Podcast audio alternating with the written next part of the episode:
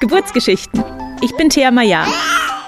In diesem Podcast erzählen Frauen von ihrer Schwangerschaft, der Geburt und dem Wochenbett. Herzlich willkommen zu einer weiteren Folge vom Geburtsgeschichten Podcast. Mein heutiger Gast ist Victoria, die selber ausgebildete Hebamme ist, aber schon seit mehreren Jahren nicht mehr in diesem Beruf tätig ist. Sie erzählt uns heute von der Geburt ihrer Tochter in einem Wiener Krankenhaus. Hallo und herzlich willkommen, Victoria. Schön, dass du dir heute die Zeit genommen hast, uns deine Geburtsgeschichte zu erzählen. Hallo, ich freue mich auch, dass du mich eingeladen hast. Ja, sehr gerne. Dann erzähl uns doch gleich mal ein bisschen was über dich. Wer bist du? Was machst du? Wie sieht deine Familienkonstellation aus? Ja, ähm, also mein Name ist Victoria. Ich bin jetzt 33 und lebe wieder in Wien. Ich bin Wienerin, habe aber sieben Jahre in Berlin gewohnt. Ähm, da habe ich auch in diesen sieben Jahren, Anfang 20 war das, eine Hebammenausbildung gemacht, ähm, was ja vielleicht auch ganz spannend ist zum Thema Geburt. Ähm, ich habe dann allerdings nur zwei Jahre als Hebamme gearbeitet ähm, und auch ähm, nur sozusagen alles rund um die Geburt gemacht. Also ich habe zwar in der Ausbildung sehr viel Geburten mitbetreut und man muss auch, um die Ausbildung abschließen zu können, 40 äh, Geburten selbstständig sozusagen natürlich unter Aufsicht, aber doch leiten. Und ähm, genau danach habe ich aber keine Geburten mehr betreut, sondern ganz viel Wochenbettbetreuung gemacht, auch viel ambulante Geburten dann zu Hause äh, weiter betreut sozusagen und ähm, Geburtsvorbereitungskurse habe ich einige gemacht, äh, Rückbildung nicht so viel, ähm, eher dann so im Zuge der Wochenbettbetreuung ein bisschen, genau. Ähm, das heißt, so die Geburtshilfe ähm, war nie so das Feld, äh, in das ich besonders eingetaucht bin als Hebamme, muss man dazu sagen. Also ich ähm, wollte nach der Ausbildung nicht in einem Krankenhaus bleiben und hätte mir aber auch die äh, außer klinische Geburtshilfe noch nicht zugetraut. Deswegen die Entscheidung, da erstmal keine Geburtshilfe zu machen. Und ähm, genau, und dann nach diesen zwei Jahren äh, Selbstständigkeit in der, in der äh, Wochenbettbetreuung ähm, habe ich äh, irgendwie gemerkt, puh, ich bin Anfang 20 und alle machen Party und irgendwie ist es alles so viel Verantwortung, selbst ohne Geburtshilfe. Und ich bin so oft am Wochenende im Einsatz und so weiter. Und ich wollte dann echt ganz äh, simpel nochmal ein, irgendwie quasi ein Studentenleben oder auch einfach nochmal so ein bisschen weniger Verantwortung haben und habe gesagt, okay, jetzt jetzt studiere ich nochmal und zusammen mit dieser Entscheidung ist dann auch die Entscheidung gekommen, zurück nach Wien zu gehen ähm, da habe ich Kommunikation studiert und an einer FH. Und äh, als 2015 die große Flüchtlingsbewegung war, habe ich mich da viel ähm, im Sozialbereich engagiert und bin dann im Endeffekt bei einer großen ähm, Sozialorganisation gelandet, bei der ich jetzt in der Kommunikationsabteilung äh, gearbeitet habe bis zu meiner Karenz. Genau, das ist so ein bisschen der Ablauf zum beruflichen. Und ähm, privat bin ich, habe ich mich recht bald, als ich zurück nach Wien gekommen bin, in Johannes verliebt, mit dem ich jetzt äh, bald sieben Jahre zusammen bin. Und wir haben eben vor einem halben Jahr die Alma ähm, bekommen als drittes Familienmitglied. Genau. Und sind da jetzt eigentlich sehr happy im Großen und Ganzen. Genau. Schön. Dann fangen wir doch auch gleich mal ähm, mit der Schwangerschaft von der Alma ja. an. Ähm, mhm. War das geplant oder war das eine Überraschung? Mhm. Also es war ganz klar geplant. Ähm, für mich war immer wichtig, ähm, also ich hatte schon immer, ich hatte wirklich schon lange einen Kinderwunsch und der war auch manchmal mehr und manchmal dann auch wieder weniger. Ähm, aber irgendwie war mir immer klar, ich will Kinder. Johannes, äh, für Johannes war das auch so. Also der konnte sich das auch immer wieder gar nicht vorstellen. Also zu dem Zeitpunkt sozusagen, oder fand es immer schwierig, den richtigen Zeitpunkt zu finden. Aber, ähm, aber insgesamt wusste er irgendwie, dass er Kinder will. Und ähm, genau. Und dann, ähm, und was mir auch noch wichtig war, war irgendwie so eine gewisse finanzielle oder berufliche Absicherung. Also ich wollte das unbedingt machen, ähm, so im Zuge auch, dass ich dann einen, einen unbefristeten Vertrag habe und so weiter. Das waren einfach, ich wollte so Grundlagen haben, ähm, genau, das, um das zu, sozusagen zu entscheiden. Genau, und dann war das alles da und, und wir waren eben auch als Paar sehr glücklich und ähm, hatten dann auch eine größere Wohnung. Und dann haben wir das einfach, sind wir das angegangen, sozusagen das Projekt. Ja, was auch noch äh, sicher viel Einfluss hatte, war, dass eine meiner besten Freundinnen ähm, kurz davor auch Mama geworden ist. Und das hat schon auch viel mit mir gemacht. Genau, und dann haben wir das beschlossen, dass wir das angehen. Und ähm, kurz bevor ich mit Alma schwanger war, habe ich eine Schwangerschaft in der sechsten oder siebten Woche, das kann man ja nicht so ganz genau sagen, aber verloren.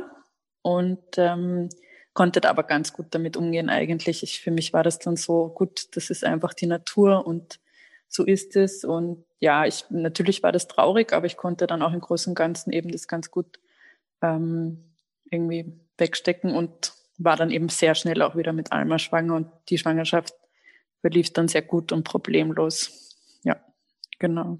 Okay, wie, ähm, wie waren dann die, die frühen Schwangerschaftsanzeichen von der Alma? Also du hast ja gesagt, du bist recht schnell dann gleich wieder schwanger geworden. Ja. Ähm, hast du, wusstest du es dann sofort, weil du kurz vorher schon schwanger gewesen bist? Oder ähm ja, ähm, bei mir ist tatsächlich das erste Schwangerschaftszeichen in beiden Schwangerschaften ähm, ungewöhnlicherweise das nächtliche auf die Toilette müssen gewesen. Also ich habe auch ganz früh, wirklich so gerade so, dass der Schwangerschaftstest überhaupt positiv war, angefangen nachts schon einmal auf Toilette zu müssen. Und ähm, das hat, also das habe ich einfach sonst nie davor gehabt. Und es war irgendwie in beiden Schwangerschaften so das erste. Und in der ersten Schwangerschaft ähm, war mir nicht schlecht, äh, gar nicht. Und bei Alma war mir auch sehr früh dann schon sehr viel übel, vor allem abends. Und ähm, genau, das habe ich auch dann irgendwie als gutes Zeichen interpretiert und hat, also genau, habe mir gedacht, okay, das ist jetzt alles echt ein bisschen anders als bei dieser ersten Schwangerschaft. Und ja, das hat auch so ein, komischerweise diese Übelkeit so furchtbar, die war dann aber auch so ein bisschen Sicherheit gegeben. Ja, dass irgendwie alles gut ist diesmal. Ja, das ist lustig, wie diese unangenehmen ja. Schwangerschafts, ähm, Begleiterscheinungen doch dann manchmal sehr ähm, einfach auch ja diese Sicherheit geben können, dass doch alles ja. irgendwie in Ordnung ist.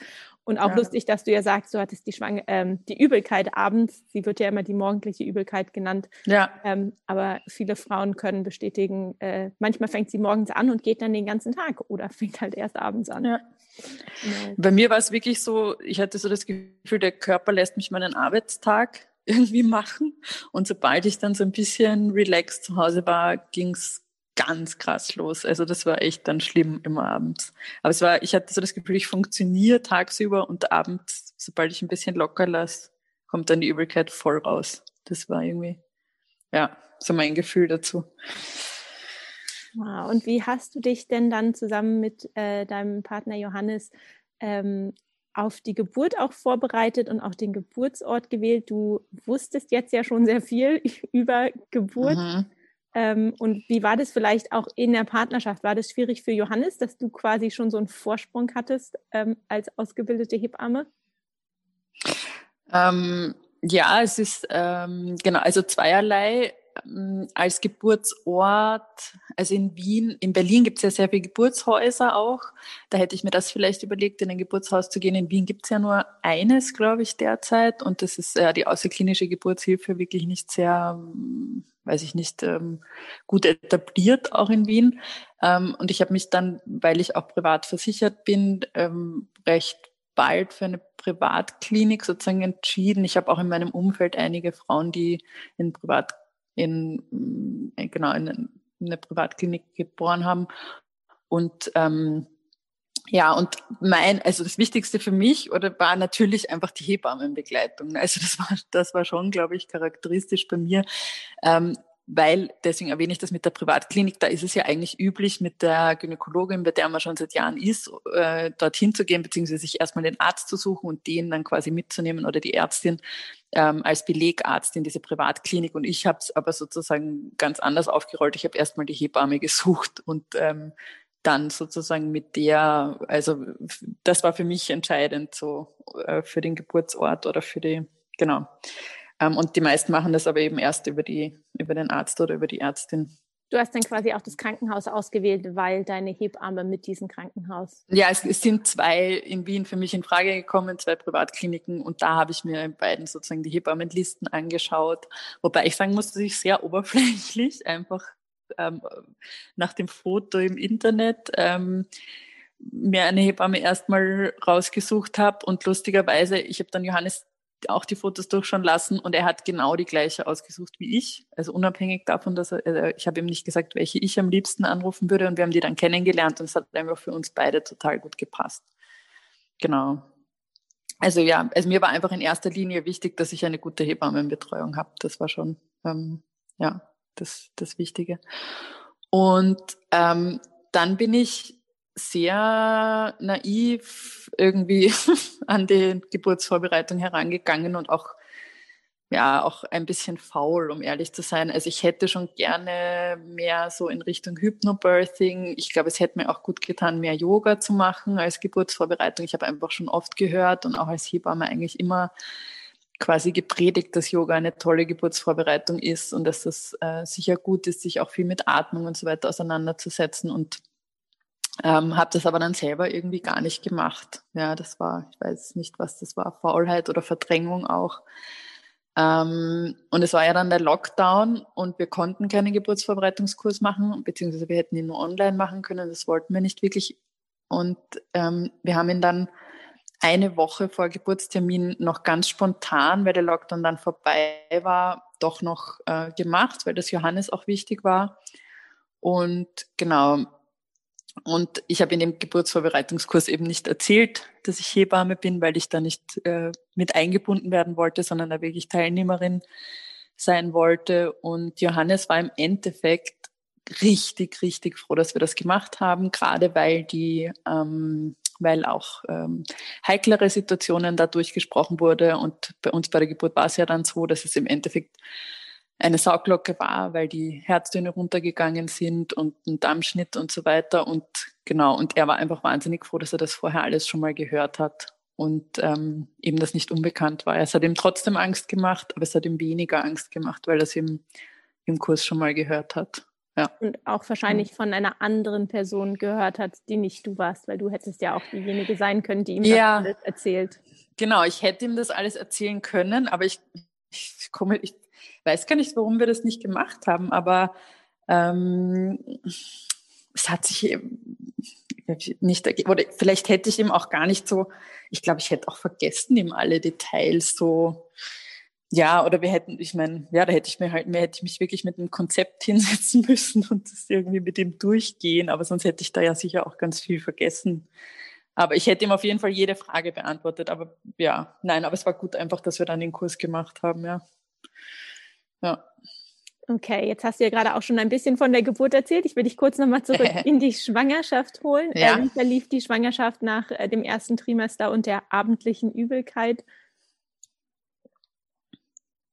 Wie sie verlief? Genau. Ach, ja, ähm, tatsächlich ganz problemlos. Also es war dann, als die Übelkeit äh, weg war, wirklich alles gut. Also ich hätte, weil ich ähm, eine höher liegende Vene habe und die immer so ein bisschen als Krampfader interpretiert habe, also am Unterschenkel habe ich die, ähm, war stand zur Debatte, ob ich Thrombosestrümpfe anziehen soll. Das war eigentlich so das Einzige. Und ich muss ganz ehrlich äh, sagen, ich habe dann einfach ähm, aufgehört, mit der 30., 32. Woche die zu tragen, ähm, weil ich auch das Gefühl hatte, weil ich einfach das Gefühl hatte, das macht nicht wirklich einen Unterschied und eine Venerologin mir das dann auch irgendwie bestätigt hat. Ähm, genau, das oder nee, ich glaube, das ist ja der falsche Ausdruck. Also eine Gefäßspezialistin hat mir bestätigt, dass das irgendwie ähm, nicht wirklich notwendig ist bei mir. Genau, das wäre das Einzige gewesen, diese Thrombosestrümpfe. Also, aber sonst, ja, war tatsächlich nichts Aufregendes. Ja, du hast ja schon gesagt, du hattest die Hebammenbegleitung in der Schwangerschaft. Hast du dich auch mhm. ärztlich mhm. betreuen lassen oder warst du dann hauptsächlich bei der Hebamme zu den Vorsorgeuntersuchungen? Mm, ich war tatsächlich äh, hauptsächlich bei der Ärztin zu den Vorsorgeuntersuchungen. Also das habe ich ähm, weniger durch die Hebamme gemacht habe, bin ich eher dem österreichischen Modell und wie das hier so üblich ist, gefolgt, muss ich sagen. Meine Hebamme hat das aber auch gar nicht so angeboten, ähm, da wirklich die Vorsorgen zu machen. Ähm, und da kann komischerweise. Ich noch kurz erklären für diejenigen, ja. die vielleicht das österreichische Modell nicht kennen. In Österreich gibt es den sogenannten Mutter-Kind-Pass und da gibt es bestimmte Untersuchungen, die man auch machen muss. Die sind an die Zahlung ähm, vom der vollständigen Summe von dem Kinderbetreuungsgeld, also dem Elterngeld geknüpft, ähm, was quasi auch, glaube ich, für viele einfach eine Motivation ist, tatsächlich diese ähm, ganzen Untersuchungen auch zu machen. Auch wenn ja. es eine Hebamme begleitend daneben gibt. Genau. Und ich habe, ähm, also in Berlin habe ich einige Schwangerenvorsorgen auch gemacht. Und interessanterweise haben das die Frauen auch gerne gemacht. Und ich war aber dann schon so leider, ähm, dass ich dann doch auch immer ganz recht scharf auf diesen Ultraschall war, muss ich ganz ehrlich sagen. Also dann einfach ähm, das Kind doch gern gesehen habe auch. Ja. Also komisch eigentlich, aber ja, war dann bei mir so. Und Genau, und deswegen habe ich genau das recht normal sozusagen bei der Ärztin gemacht. Und die, die Hebamme hat dann die ähm, Akupunktur gemacht ab der 36. Schwangerschaftswoche. Also die geburtsvorbereitende Ak Akupunktur. Und ähm, dann eben die CTGs, die da äh, in den letzten Wochen gemacht werden, die habe ich dann auch immer mit der Hebamme gemacht. Aber sonst sehr viel auch bei der Gynäkologin auf jeden Fall, ja. Und hast du dir während der Schwangerschaft bei den Ultraschallen sagen lassen, ob es ein Junge oder ein Mädchen wird? Ja, wir haben es uns gleich sagen lassen, sobald es sozusagen möglich war. Wir waren da einfach beide zu neugierig und ähm, nicht nur neugierig, ich habe das auch ähm, gebraucht, äh, um, um das besser realisieren zu können. Also ich finde, das ist ja so schwierig, das überhaupt zu realisieren und ähm, sich vorstellen zu können, dass man da jetzt wirklich ein Kind mit sich herumträgt. Und ich habe irgendwie das gebraucht für mich, glaube ich, das Geschlecht zu kennen, um es einfach, ja, wie gesagt, ähm, besser mir vorstellen zu können, was jetzt da wirklich gerade passiert. Ja. ja, und dann wussten wir das recht früh, dass das ein Mädchen wird. Super, dann genau kommen wir jetzt langsam zum Ende der Schwangerschaft. Wie hast du denn gemerkt, dass sich die Geburt vielleicht langsam ankündigt? Mhm. Also ich hatte ähm, gegen Ende hin vielleicht doch so ein bisschen als Schwangerschaftsbeschwerde, aber auch sehr typisch, einfach dann schon so Kreuzschmerzen und, und Rückenschmerzen und habe mir dann deswegen sozusagen eine Stunde bei einer ähm, Osteopathin gegönnt und bei der war ich am Tag vor dem Geburtstermin. Und ähm, die hat zum einen wirklich gut die Rückenprobleme lockern können und zum anderen hat sie aber auch, und das wusste ich nicht, äh, dass es dieses Angebot gibt oder dass Osteopathinnen äh, das auch machen, ähm, den Beckenboden untersucht und äh, auch ein bisschen gelockert.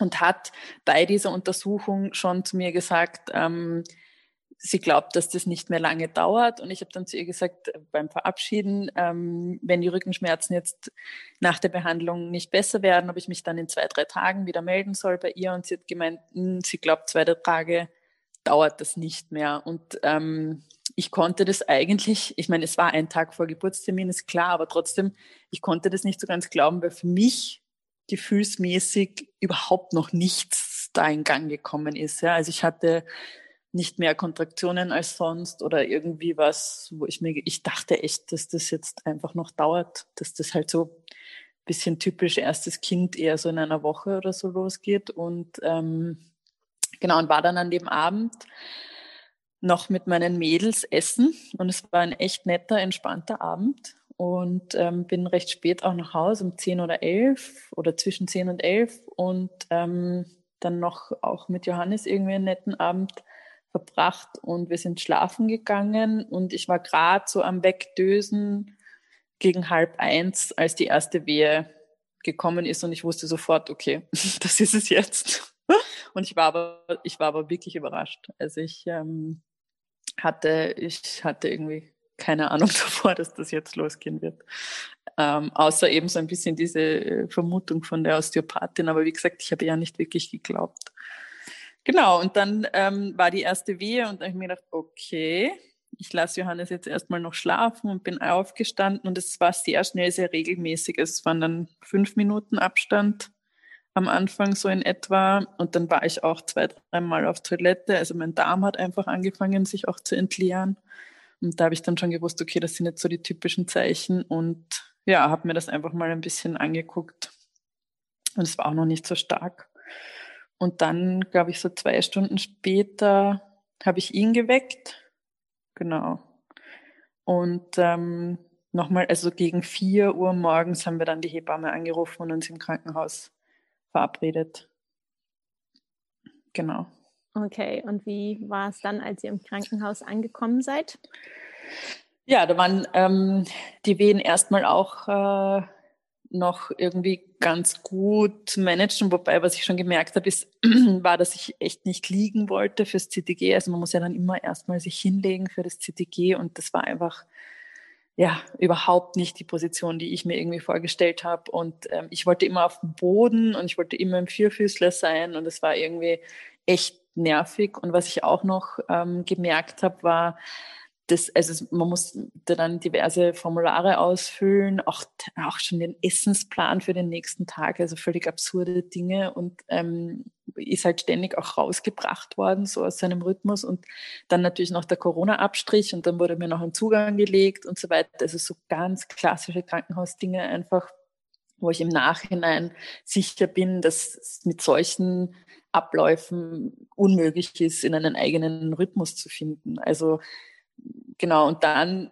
ist es irgendwie, und dann durfte ich sogar da auf dem Boden und in die Vierfüßler und durften wir das so ein bisschen für uns machen.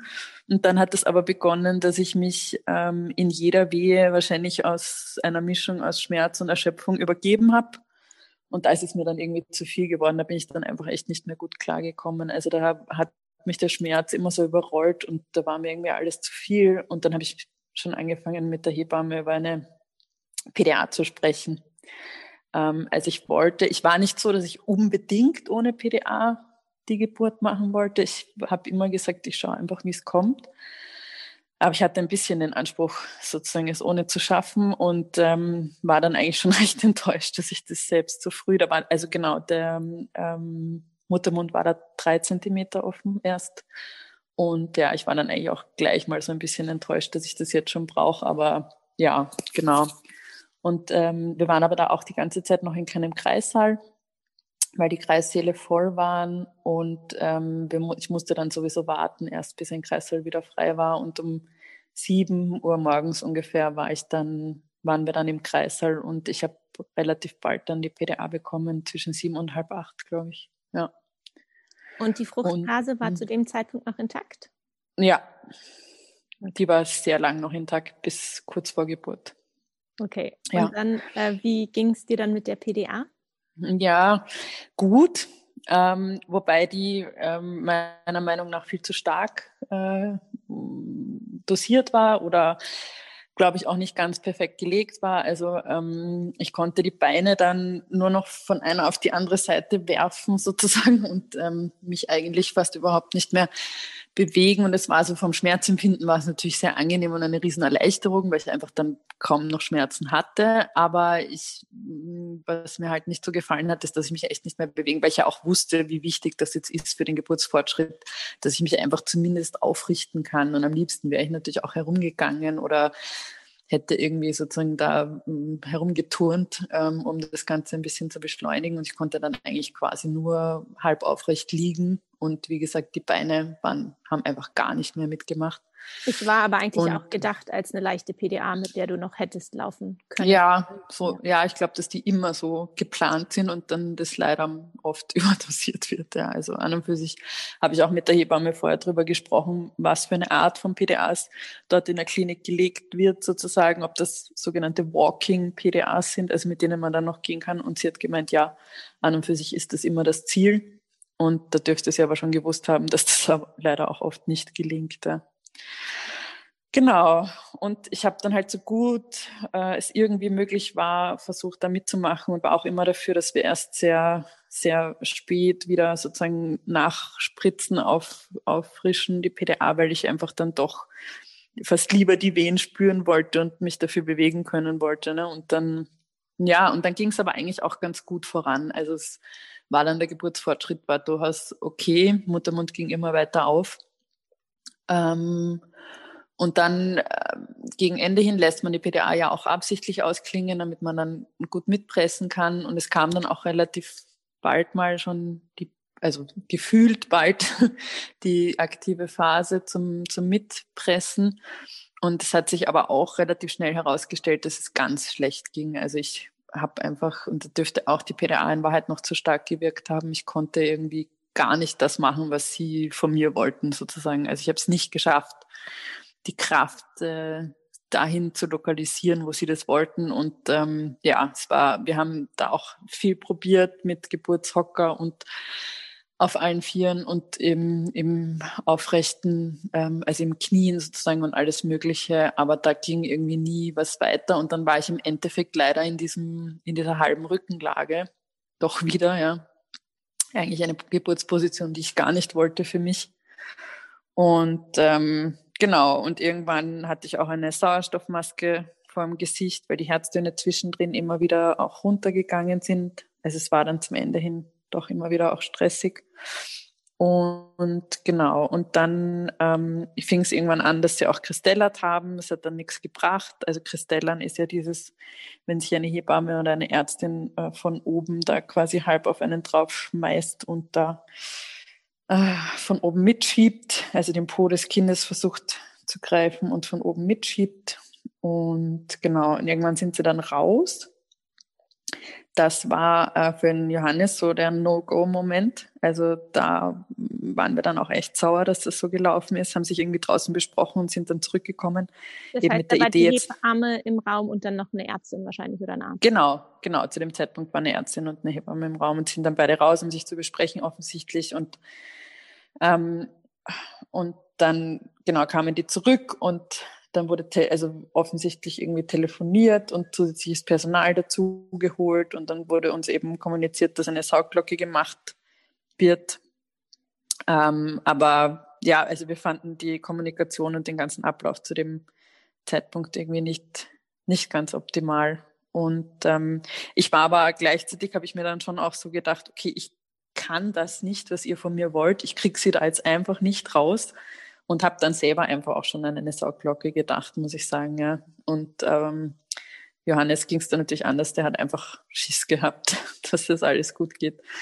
Und ja, offensichtlich ist dann auch der Ärztin die Sauglocke einmal äh, abgegangen. Also die hat nicht gut gehalten, weil Alma so viel Haare hatte. Und das hat Johannes natürlich auch zusätzlich nervös gemacht. Ich habe das gar nicht mitbekommen. Und ähm, beim zweiten Mal ziehen mit der Sauglocke ähm, ist sie, und zusätzlich ist dann noch eine Hebamme auf mir drauf gewesen. Also eine zweite Hebamme war dann schon da. Die hat von oben mitgedrückt, die Ärztin von unten gezogen, genau. Und so ist sie dann im Endeffekt geboren. Und einen Dammschnitt haben ja. sie dir auch gesetzt. Genau, und dann haben sie noch, genau, und dann haben sie auch noch geschnitten.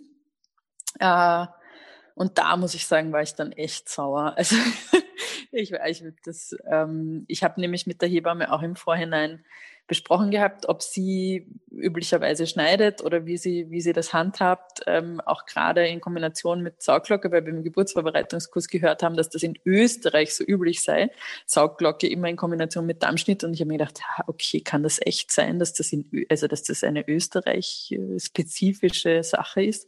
Und habe da extra mit der Hebamme drüber gesprochen und sie meint, nein, nein, nein, nein, nein überhaupt nicht, na, bei ihr gar nicht. Und ja, und dann war es doch so. Und dann war ich im ersten Moment wirklich richtig sauer. Und Hat ja, sie das denn mit dir in dem Moment kommuniziert oder haben sie dann einfach in der Wehe?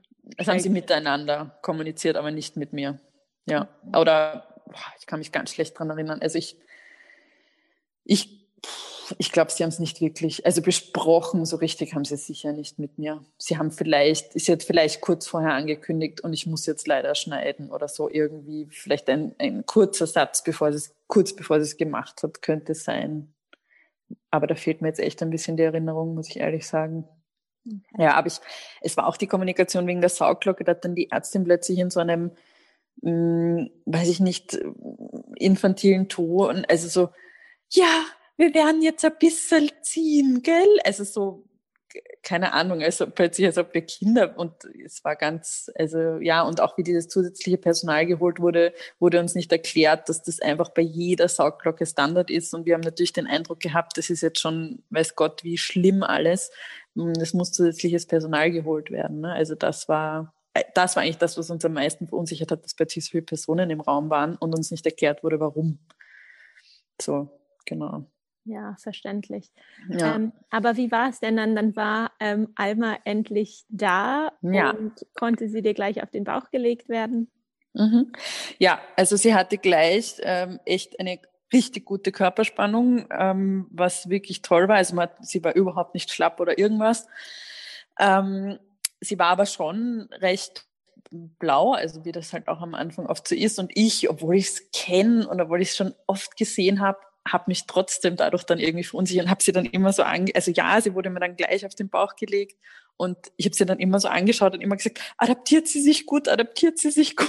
Und ich irgendwie konnte ich in dem Moment das überhaupt nicht professionell sozusagen irgendwie betrachten und mir denken, okay, ist eigentlich normal, dass es, dass sie jetzt äh, diese Hautfarbe noch hat, sondern ja, hab, ich hatte natürlich dann auch noch Angst, dass das alles und dann haben mir aber alle ähm, gleich bestätigt, ja, ja, mit der ist alles wunderbar. Und auch die Kinderkrankenschwester, die zu dem Zeitpunkt dann schon im Raum war, das habe ich aber erst im Nachhinein realisiert, die ist, die hat sie wirklich nur ange, also die hat wirklich nur einen Blick auf sie geworfen und ist wieder raus.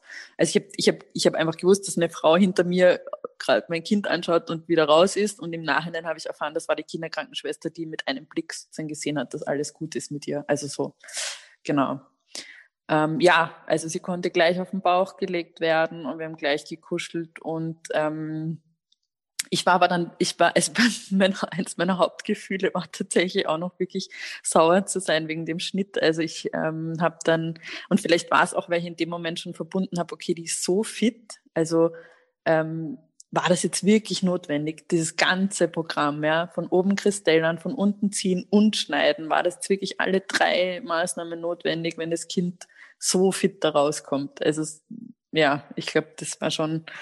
Und ich meine, natürlich war ich gleichzeitig auch unendlich dankbar, dass sie so fit da rausgekommen ist, aber ja, irgendwie. Und dann, weil dann wollte die Hebamme uns die, die Plazenta zeigen, den Mutterkuchen und ähm, ich war echt so, also keine Ahnung, so auf die Art sprich mich nicht an jetzt. ich, war, ich war echt richtig sauer in dem Moment. Kam die Plazenta denn gleich hinterher? Ja, relativ bald. Also mit einem der nächsten, mit, ich würde sagen, ähm, zehn, maximal zehn Minuten später. Okay. Glaube ich, also ja. Recht, ja. zügig. Ja, recht Und, unkompliziert, ja, ja. Mhm. Ja.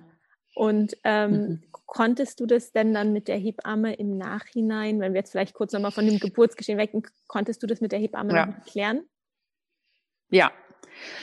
Wir haben das oft nachbesprochen, weil das ähm, immer wieder hochkam. Also ähm, eigentlich dann bei jedem, also bei jedem, bei jeder Visite sozusagen dann im, wir waren dann vier Tage noch im, im Familienzimmer. Und jedes Mal, wenn die Hebamme vorbeigekommen ist, haben wir es besprochen. Und sie war dann noch zweimal bei uns zu Hause und da haben wir es auch jedes Mal nochmal besprochen. Und ich konnte das dann schon gut ähm, verarbeiten. Ähm, ich, genau, sie hat einfach gemeint, und das hat die Ärztin dann auch nochmal bestätigt, dass das so ein straffer Ring gab, dass es so einen straffen Ring gab bei mir am Damm und dass sie sich nicht getraut haben, sozusagen das, das ähm, reißen zu lassen, weil sie dachten, dass, dass das ein, ein ganz schlimmer Riss werden könnte. Und das ist natürlich auch, obwohl ich Hebamme bin, für mich trotzdem irgendwie schwierig, das selbst zu beurteilen, sozusagen, ob das jetzt stimmt oder nicht. Aber das da, da waren sich wirklich beide unisono so einig, ähm, dass ich es jetzt auch einfach glaube. Und ähm, genau, so haben wir das dann doch immer wieder besprochen. Und wir haben eben auch so Momente besprochen, wie, wie ich mit einem halben Auge ähm, gesehen habe, dass sie zum Telefon greift und irgendwas ins Telefon flüstert, also aus meiner Wahrnehmung, ja, wo, was für mich einfach so ein Alarmzeichen und so ein, so ein Notfallzeichen war. Okay, es wird jetzt ich dachte schon, sie holt einen Kinderarzt dazu oder irgendwie, ja, ich dachte einfach, jetzt ist echt, echt schlimm und ähm, eben auch dieses Rausgehen und sich draußen besprechen und dann nicht wirklich gut kommunizieren, was jetzt ist und so weiter und ähm, Genau, und das haben wir schon, also da hat sie dann einfach zum Beispiel auch geklärt, dass das zusätzliche Personal Standard ist, wenn eine Sauglocke gemacht wird. Und ja, da konnten wir schon einiges klären. Ähm, aber, ähm, aber für Johannes war es noch viel länger ähm, auch ein Thema als für mich, weil der hatte einfach, der hatte einfach auch noch viel mehr Angst. Ich, ich hatte eigentlich die ganze Zeit nicht wirklich Angst. Ich habe irgendwie gewusst, dass es Alma gut geht. Und ähm, er hatte aber einfach richtig Angst, weil er sicher die Stimmung im Raum auch noch besser mitbekommen hat. Und ähm, der hatte noch viel mehr und viel öfter Gesprächsbedarf als ich da im Endeffekt. Ja. Ja, wow. Hm. Dann ähm, noch zwei Fragen. Zum einen, ja. ähm, wie ging es dir denn mit dem Dammschnitt und der Verheilung danach? War das? Ja. Dann, wie war das? Also ehrlich gesagt viel schlechter, als ich dachte. Ich muss sagen, da müssen alle Frauen, die ich betreut habe, wahnsinnig tapfer gewesen sein, weil die oder sie haben sich nicht getraut, so sehr das mir gegenüber zum Thema zu machen. Ich fand das richtig, richtig unangenehm und schmerzhaft, also richtig scheiße. Ähm, ich habe, äh, also man kann ja eine Woche bis zehn Tage nicht sitzen auf der Wunde. Dann habe ich eh, glaube ich, so ein bisschen klassisch einfach auch dann zu viel Besuch gehabt äh, in der zweiten Woche und ähm, bin sicher zu viel gestanden und, und, und gesessen und zu wenig gelegen. Dann hat sich das ziemlich entzündet. Da habe ich das der Hebamme auch gezeigt, dass das nochmal ähm, richtig wehtut und ich das Gefühl habe, dass sich das total entzündet hat. Da hat sie aber gemeint, naja, schaut irgendwie gut verheilt aus. Und dann habe ich so in Eigenregie ähm, so eine Baniozinsalbe, also eine antibiotische Salbe, da nochmal mit draufgelegt. Also ich hatte auch verschiedene andere äh, Salben und dieses Eichenrindebad und so weiter. Das hat auch alles gut getan, aber im Endeffekt hat es wirklich nochmal diese antibiotische Salbe gebraucht damit es gut verheilt ist, weil sich das echt nochmal entzündet hat im Nachhinein. Wahrscheinlich durch das wenige Schonen auch. Und mit der antibiotischen Salbe, die ich da quasi dann in, in Eigenregie nochmal angewandt habe, ähm, ist es dann halbwegs verheilt. Und ähm, also so mh, hm, sieben bis acht Wochen, glaube ich, nach der Geburt ähm, hatten wir den ersten Geschlechtsverkehr. Da habe ich es noch sehr gespürt und hat es richtig wehgetan. Da muss ich sagen, hatte ich auch ein bisschen Schiss, dass das jetzt so bleibt. Und es ist jetzt ein halbes Jahr später noch so, dass ich die Narbe definitiv spüre. Also es ist irgendwie gar nicht ähm, ähm, so, dass, dass das irgendwie so komplett ist wie vorher, aber es ist zum Glück wirklich auch gar nicht mehr schmerzhaft. Also es ist jetzt mehr halt so eine knubbelige Narbe, aber nicht mehr ähm, kein Schmerzempfinden mehr damit verbunden. Ja, da bin ich zumindest recht froh. Genau ja, das klingt gut, dass der ja. Schmerz wenigstens jetzt weg ist. Ja. Und ähm, nach der Gut hatte Alma einen großen Bluterguss auf dem Kopf, weil das passiert ja auch bei den Saugglocken. Nein, zum Glück gar nicht. Also sie hatte wirklich gar nichts, hatte auch keine Empfindlichkeit am Kopf. Da waren wir auch sehr, sehr froh. Sie war prinzipiell von Anfang an wirklich, wirklich entspannt und es hat nicht so gewirkt, als ob sie diesen Stress äh, vom Ende der Geburt mit abbekommen hätte, weil ich finde schon, oder ich hatte immer wieder den Eindruck, dass man Kindern das teilweise schon ein bisschen angemerkt hat, auch wenn, wenn es viel war und wenn es ein schwieriger Geburtsprozess war und ähm, das hatte ich wirklich von Anfang an den Eindruck, dass das bei Alma gar nicht war und sie war auch nicht irgendwie irgendwo druckempfindlich oder irgendwas. Also zum Glück dürfte sie die Saugglocke richtig gut weggesteckt haben. Ne? Also schön, das, das war gut. Mhm. Ja. Und mit dem ja. Stillen hat es dann auch funktioniert? Genau, also mit dem Stillen hat es äh, am Anfang super funktioniert, es hat richtig gut zugenommen, es hat alles, also Stillen war dann so ein bisschen wie im Lehrbuch, dann, das war ich auch sehr, sehr happy, nachdem die Geburt ja irgendwie so überhaupt nicht wie soll ich sagen, also es war ja alles extrem Krankenhaus, medizinisch, irgendwie gar nicht so, wie man sich das vielleicht als Hebamme vorstellt oder wie auch immer. Aber es war natürlich auch, auch mein Ding. Aber genau, aber das Stillen hat dann wirklich super funktioniert, aber leider nur so bis zum dritten Monat.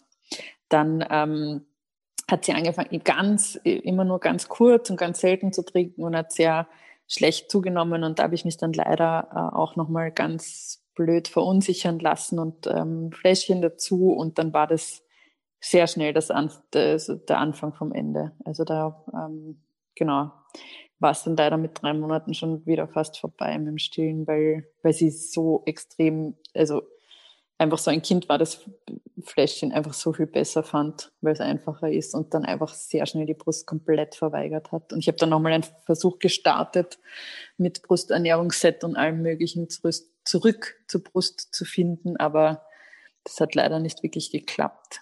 Deswegen, hast du dann, ja. hast du dann abgepumpt und ihr quasi die Brustmilch gegeben? Auch, ja, eine Zeit lang. Aber das hat sich irgendwann auch nicht mehr äh, so in den Alltag äh, integriert. Oder ich war auch vielleicht dann wieder zu faul, um das regelmäßig zu machen. Also ähm, ja, also es war anfangs ähm, so, aber dann immer weniger, immer weniger. Ne? Also es ist dann, man pumpt ja dann ein paar Mal am Tag und dann lässt man irgendwie aus Faulheit immer wieder eine aus und dann wird produziert die Brust ja auch gleich weniger und dann wird das wieder mühsamer und ja, es war dann leider so ein Kreislauf, dass das dann sich auch bald aufgehört hat.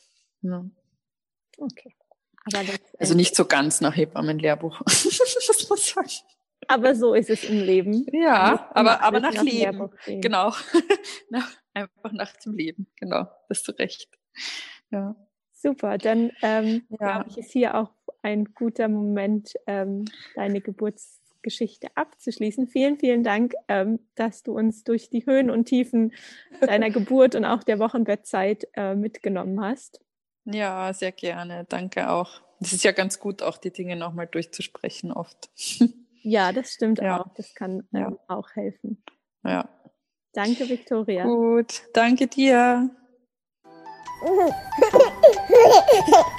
Wenn dir die heutige Folge gefallen hat und du etwas für dich mitnehmen konntest, würde ich mich sehr freuen, wenn du diese Folge und den Podcast mit anderen teilst oder bei deinem Podcast-Anbieter eine 5-Sterne-Bewertung für den Podcast abgibst.